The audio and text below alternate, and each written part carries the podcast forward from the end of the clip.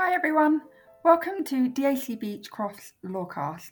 I am Beth Brown, a pensions partner in the National Employment, Pensions and Immigration Group, and I'm joined by Ceri Fuller. Hi everyone, I'm a legal director in the team and an employment specialist.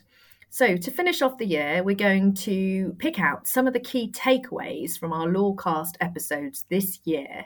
So, this episode should serve as a good refresher for employers. Beth is going to start by taking you back to the episode about different types of pension schemes. Over to you, Beth. Thanks, Ceri. You'll remember that we talked about different types of pension schemes, covering both contract based schemes and trust based schemes.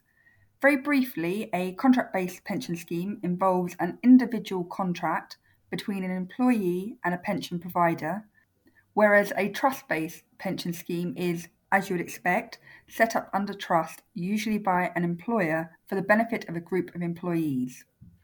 I do remember that episode, Beth. So, what was the key point for employers in that episode? In the current market, it's important for employers to consider the benefits they are offering in order to attract and retain talent, and this includes the pensions they're offering to employees. Employers might want to think about whether they are providing a pension that gives their employees the benefits that they want and need for their retirement. This could be relevant for employees an employer already has, as well as those employees which an employer acquires following a TUPE transfer and on that note, I will transfer over to Ceri to talk about TUPE.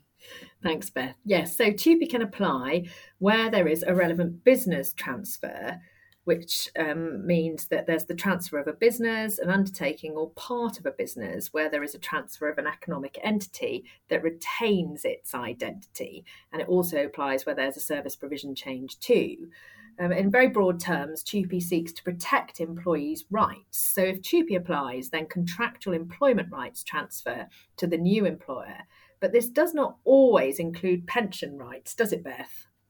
No, it doesn't, Ceri. Most rights under occupational pension schemes do not transfer under TUPE. However, any provisions of an occupational pension scheme which do not relate to benefits for old age, invalidity, or survivors will pass to the new employer under TUPE. This means that certain defined benefit pensions rights, such as enhanced redundancy and early retirement terms under an occupational pension scheme, do transfer to a new employer on a TUPE transfer. You will also no doubt remember that if a seller contributes to a personal or stakeholder pension scheme in respect of the transferring employees, the pensions rights under contracts of employment will transfer under TUPE. Also, new employers have to provide transferring employees with minimum pension benefits. From an employer's perspective, it's important to understand what benefits transferring employees receive from their current employer and what benefits the new employer will have to provide to employees transferring under TUPE. This will be in, di- in addition to ensuring that every employer complies with their automatic enrolment duties. Good point, Beth. So, every employer in the UK has to automatically enrol certain workers into a qualifying pension scheme. I recall that there were different categories of workers who had to be treated differently, Beth. Is that right? Good memory, Ceri. Yes, for automatic enrolment purposes, workers are categorised as one, eligible job holders who must be automatically enrolled into a qualifying pension scheme. Two, non eligible job holders who must be given the right to opt into a qualifying pension scheme.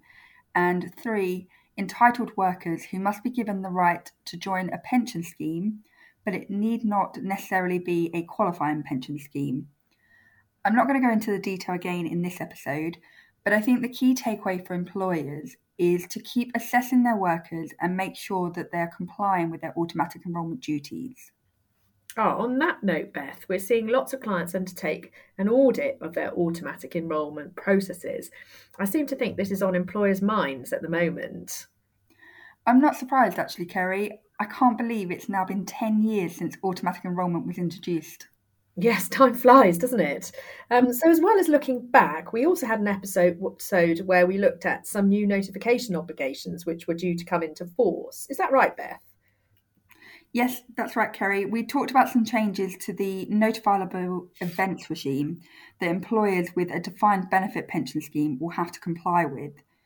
You will remember that there are some changes to be introduced which will require employers to provide notification of certain events and at different stages. For example, when a decision as principle is made or when main terms have been proposed. The key takeaway for employers sponsoring a defined benefit pension scheme is to ensure that they are aware of the notification regime changes being introduced so that when these changes do come into force, they can comply with them. Great, thanks, Beth. So I think we've got four key takeaways for employers this year, and they are to keep their pension arrangements under review, Secondly, if there is a relevant TUPE transfer, to make sure that they're providing transferring employees with the required pension benefits. Thirdly, to constantly monitor their automatic enrolment processes to make sure employers are complying with their automatic enrolment obligations. And finally, for employers to keep up to date on pension law changes and developments, of which there are many, including the changes to the notification regime. Is that right, Beth? That sums it up quite nicely, Ceri.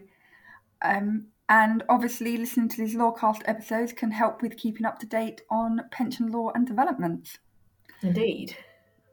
So, I think all that is left to say is thank you for listening and happy holidays. Yes, and Happy New Year to all our listeners too. We'll see you in 2023. Bye. Bye.